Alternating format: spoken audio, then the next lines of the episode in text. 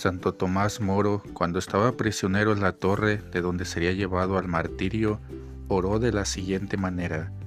Dame, Señor, una manera de ser que ignore el aburrimiento, los lamentos y los suspiros.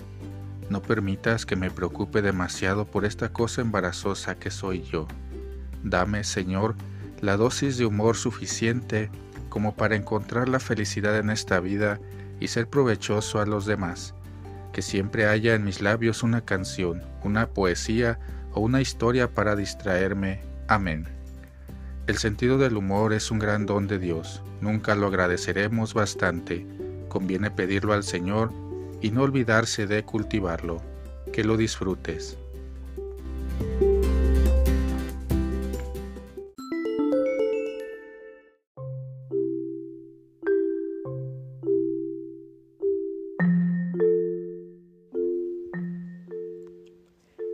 El gallo engallado. Un gallo presuntuoso todas las mañanas, al despertarse, hinchaba su pecho y lanzaba sus cantos al aire.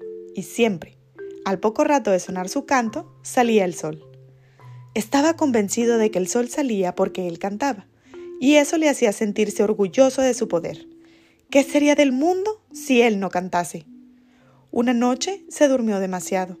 Al despertar, ya el sol brillaba en el firmamento y al pobre gallo engallado le entró una tremenda depresión.